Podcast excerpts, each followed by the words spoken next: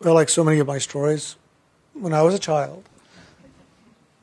but in truth, when I was five years old and I did really wake up to the knowing of the divine within me and began to live more of that into my daily life, even as a child, I thought back then that everybody was doing the same thing.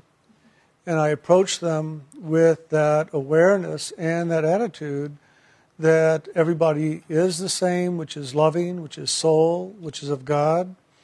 And I approached them with the thought that they all were experiencing the same thing. But it was very quick that I learned that that wasn't necessarily the case. That people were caught up in their fears, their anxieties, their emotions, their mind, their bodies, their concerns about what other people are thinking about them, or whatever it might be.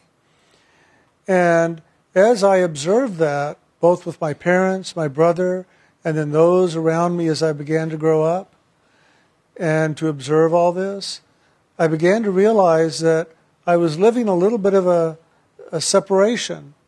I was having a hard time involving myself and participating with others because of where I was coming from. That place where I was coming from was very simple, very real, very true inside of me. That place where the loving dwells, where the light of the soul illuminates the consciousness, where wisdom and understanding and peace and joy are all one and the same. And it's a divine breath, a divine movement inside that comes into expression and experience through the body and through all the other levels of consciousness. But as I looked around outside and watched all these other people in the world, I discovered that they weren't doing it that way. They were doing something very, very different. And at five, six, seven, eight years old, I didn't have the vocabulary to really explain to people what was going on. I didn't really have the mental understanding of what was taking place inside of me to be able to share it with others. And when I attempted to, what they would do is reinterpret it for me and put it back on me with their interpretation, which was their truth. And I found that over time, I would begin to take on their truth in order to be able to participate, to be able to join in or to belong to. And after a while, I became very confused. For I had my experience, my truth that I was living, that I knew to be real inside of me. And then I had all these other truths that were just sort of hanging in my consciousness that people had given me and that I had taken and accepted and brought in because I realized that if I didn't have those and I didn't use those, I had no way to really connect to the world outside of myself. Because they were relating to the world in a very different manner than I knew how to relate. When I came in as a child, I saw God in everyone and in everything. Very soon, as I began to share that, I began to be told that that's wrong, that's not true, that's your imagination, and so many other things that became a truth that was given to me to live other than my own by others. And I found that one way to survive in this world was to take those truths and utilize them so that you can have conversation, you can have participation with others in the world, and not live in separation. And for a while that worked.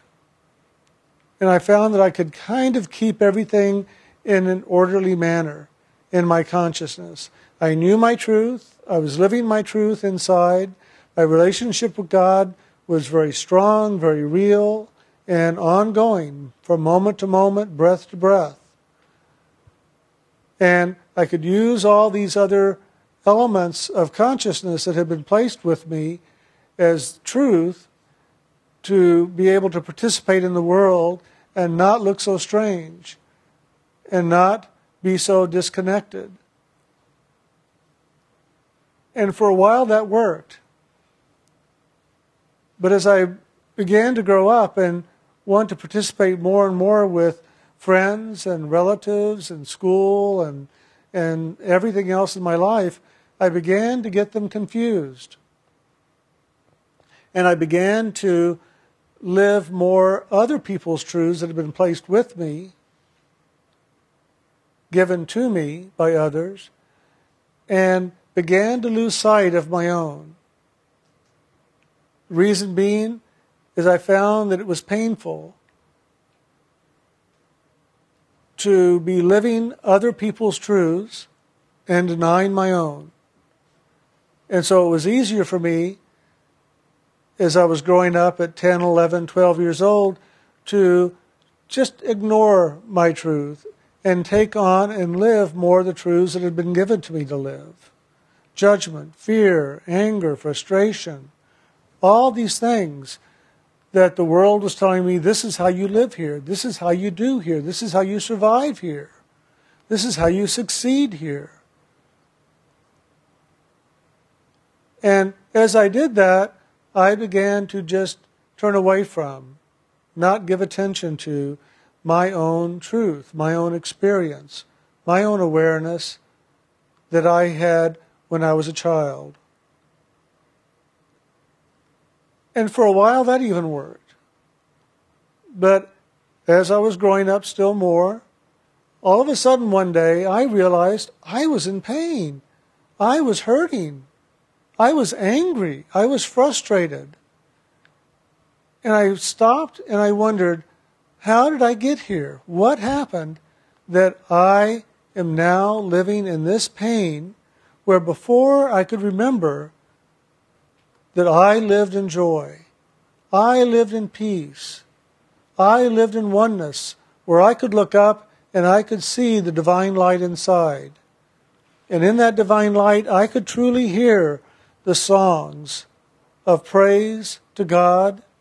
I could see the radiant light of my own soul, and I could hear the sound current of the Holy Spirit calling to my soul to come present, stay awake, stay in the divine flow of the loving that is the soul.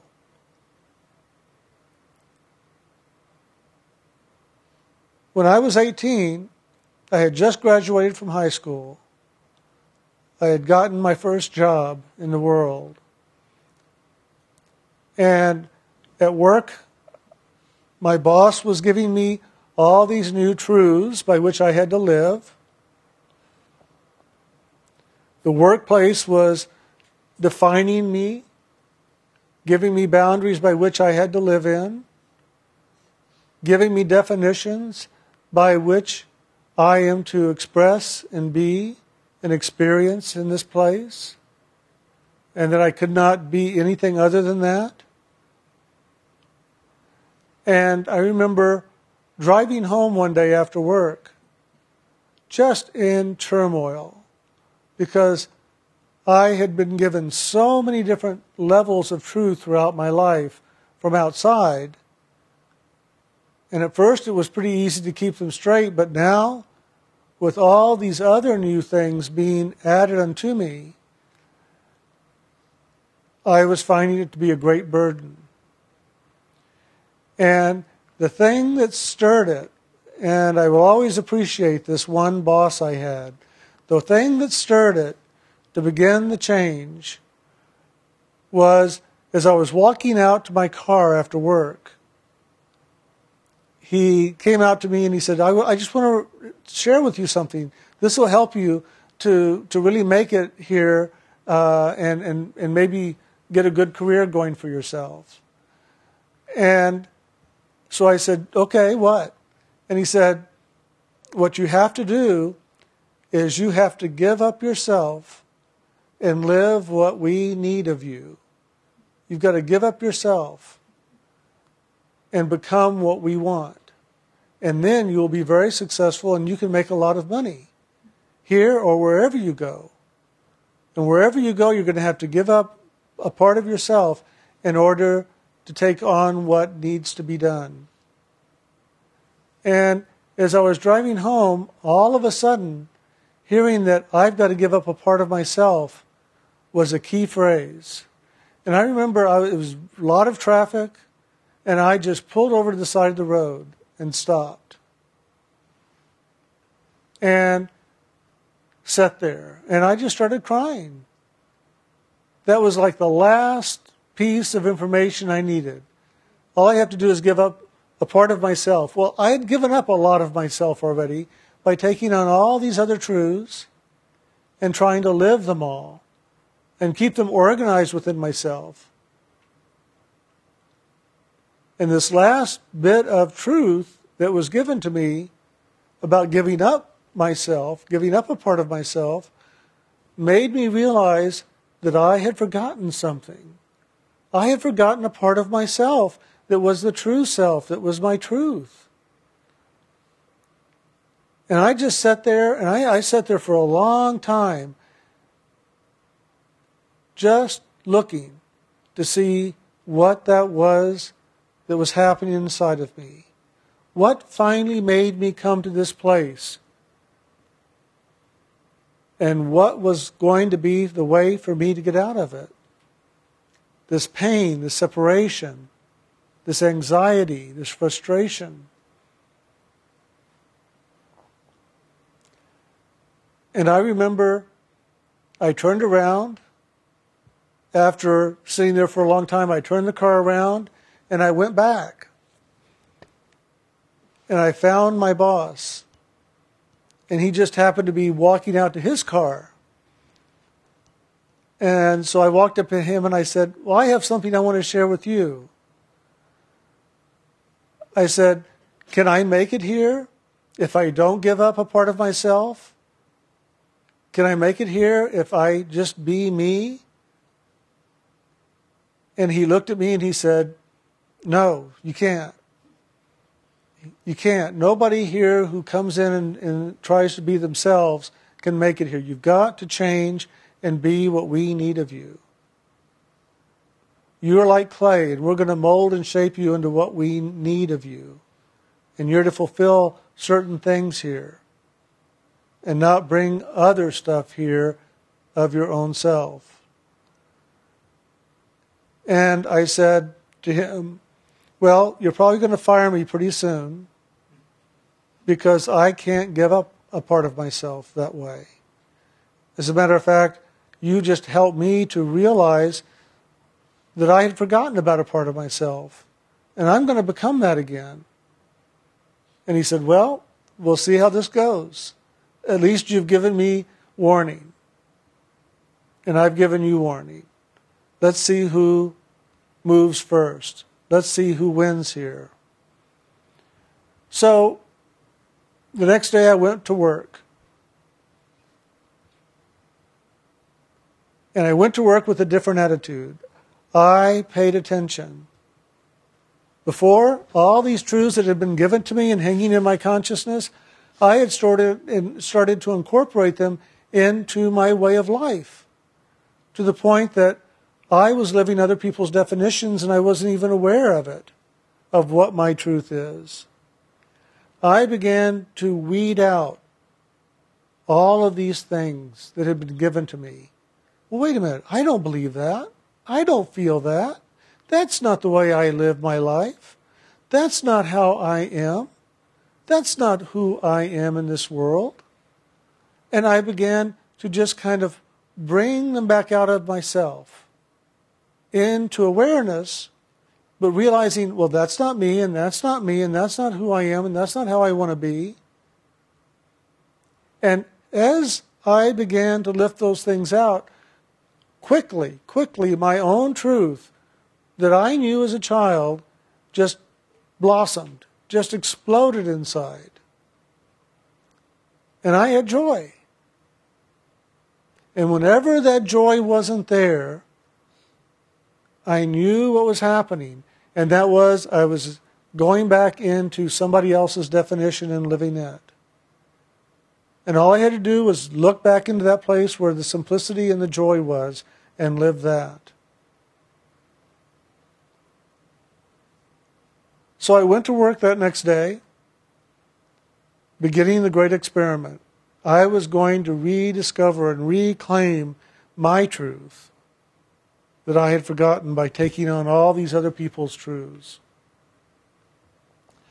And as I did, I found over the days and the weeks of working there that people really liked me. They liked my joy. They liked my simplicity. They liked my loving. They wanted to work with me. They wanted me to be a part of their team. And I would have people tell me, What time are you coming in tomorrow? Be sure to come over here and work with us today. Don't go over there, come over here. And finally, one day, my boss came to me as I was leaving work and he said, Okay, so what are you doing? And I said, What? What am I doing? What am I doing? What do you mean? And he says, Why are all these people fighting over you? Why do all these people want you in their team I have never seen anybody being fought over by different groups before. What are you doing? And I said, I'm not giving up my truth. I'm not giving up a part of myself. I'm reclaiming a part of myself that I had lost and I had forgotten. And I'm going to live that now. And everybody can see it at some level inside themselves and they want it in their life. And that's why they keep wanting me there because I remind them some, of something that they have forgotten and that they hope that they can remember once again. And he said, Well, I'll tell you what, I think you win because I want you on my team as well. I don't know what it is. I don't know what this is about you, but I want you on my team. And that means I want you to stay at this store and I want you to work here with all these people and let's see what can happen. Maybe I'm going to learn something. The next day, we all sat down in a meeting. And he said to everybody that morning, it was 6 o'clock in the morning before we opened the store. 6 o'clock in the morning, we would meet every Thursday and have a, a meeting talking about what had been happening during the week and what was to come. And instead, he said, I want to talk to you all about something. I've told you all and I've made you all in some way or another give up a part of yourself to live a definition, a way of business that this place has told me I was to tell you to live by. Forget it. I want you to bring yourself to this place. I want you to live this truth of who you are in this place. And let's see what we can do. And let's see if we can be more successful than we are doing it the old way. It was amazing. Two months later, the store was making more money than ever before. The manager loved it because he all of a sudden got great recognition from those above him. Like, what are you doing? What happened? And we had customers coming in wanting to be there, wanting to participate with the energy of the place. They found a sense of peace and joy and loving and caring, not in a spiritual religious sense, but in a heartfelt sense, a true sense of being that stirred inside of them, just as those that I worked with were stirred by mine and wanting me to participate in their group. So the customers were coming in wanting to participate with our endeavor, our action of being true to ourselves. And it was a great reality, an awakening for me at the age of 18, 19 years old to once again truly reclaim my truth and to begin to live that simplicity that I knew as a child and to let go of all these other things that had been placed with me. It's so funny because my mind wants to say, put upon me. And I have to keep telling myself, no, it was just placed on me. I put it upon myself. I took it in. I incorporated it into myself. They didn't put it on me. They just placed it with me to see if I wanted to use it.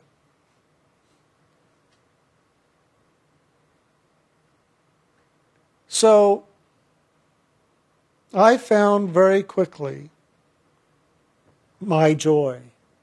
And the way I did it was simply by staying present, present in the moment, ever looking for that place where joy or peace or gratitude or whatever it might be that is stirring inside of me that allows me to live more into that place of simplicity that is my soul. And if we can pay attention to every moment of our lives, and that's a challenge to do, but the more we can pay attention to every moment of our lives, we'll begin to see a movement of joy, of gratitude, a different approach to life than we might have ever known before. And it's that that we want to hold on to and move with to begin to reclaim our own truth. I remember how I got to that place of joy at the age of 18. When I was nine years old, my parents finally gave in and said, okay, you can have a dog. And it just so happened my best friend down the street their Cocker Spaniel was going to have puppies, and so I was going to get one of them. And when the puppies were born one night, on a very stormy, dark night, they called me down to witness the birth. And I went down the street, watched the babies, be, the puppies being born. And they said, okay, in six weeks you can come back and you can pick out the one you want. We'll let you pick out the first and then we'll, we'll handle getting rid of the others. And so I watched them growing up and watched them growing up a little bit. And six weeks, I came back and they said, Now, which one do you want? And I remember very clearly picking up, there was five of them, picking up one at a time and just holding it in front of me and looking at it. And when I picked up this one, I just went into joy. It was like instant connection and the joy was there. And that is my reference to joy. All I have to do is visualize holding up that puppy, and the joy comes in. And when I was sitting there in the car at the age of 18, driving home from work and realizing, I don't want to give up a part of myself. What is this? I was really getting angry and frustrated and didn't know if I wanted to keep the job. And I'm sitting there. And all of a sudden I realized, golly, I remember I used to be a lot happier. And there was joy in my life and there was peace and it was simple. They're making life so hard. What is this with the world? Why does my life have to be so hard now? Is this what growing up is all about? Well, that's what my dad told me. That's what my boss was telling me. That's what my brother told me, who was 13 years older than me and working in the world. That's what goes with the territory of growing up. Well, I didn't want to grow up then. I sat there in the car saying, I don't know if I want to grow up. And in that very moment, as I was looking to try to find how to reconnect to my own joy and bring it up again, all of a sudden, in my mind's eye, I saw this little puppy cocker spaniel and my hands holding it up in the air. And joy just came present. And, I, and then I remembered that experience. I had forgotten all about it. But when I asked for joy to come present, that's how it came present. And that was that became my reference point. And every time I found myself out of my joy, out of my simplicity, out of my loving, I just visualized that once again, and instantly it was present.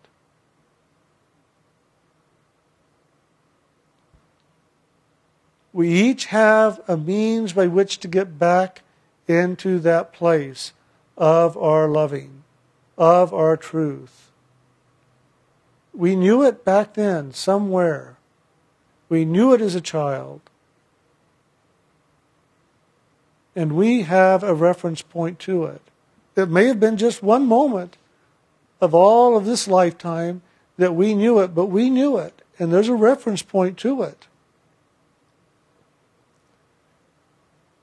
The easiest way to connect back into it is to begin letting go of the body consciousness and all that makes the body consciousness up. And that means sitting down and meditating, sitting down in a prayerful state, whatever you might call it, and holding your attention into that place of simplicity inside where the loving dwells. And then let your truth rise up from within itself. And you'll find a reference point. Maybe it was a time under a Christmas tree.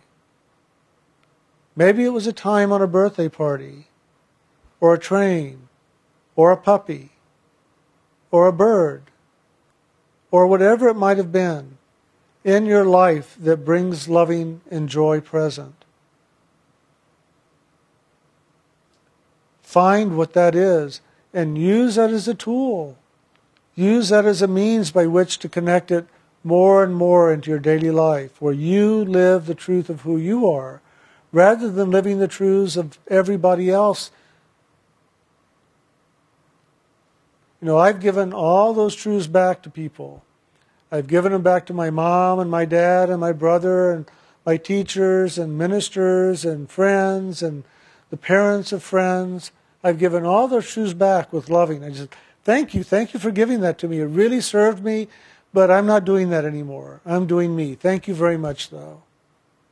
And I give it with loving so that that loving goes and that bit of truth that I'm giving back to them with loving will assist them and maybe connecting back into their own simplicity as well. Don't push these things away, release them in loving and then you're free.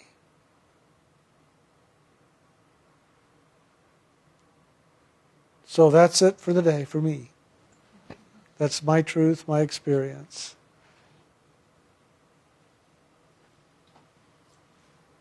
Okay, thank you. Thank you. We'll be gone for a little while. We'll be back September, I don't know what the first Sunday is that we're going to be back, but we get back about the, the 10th or 11th of September. So uh, September 14th. Okay. And until then, Bill, Tom, and Laura will be here doing uh, seminars with the CDs and meditation and all. So please come, participate. It's a way to keep the energy alive for yourself and for the community.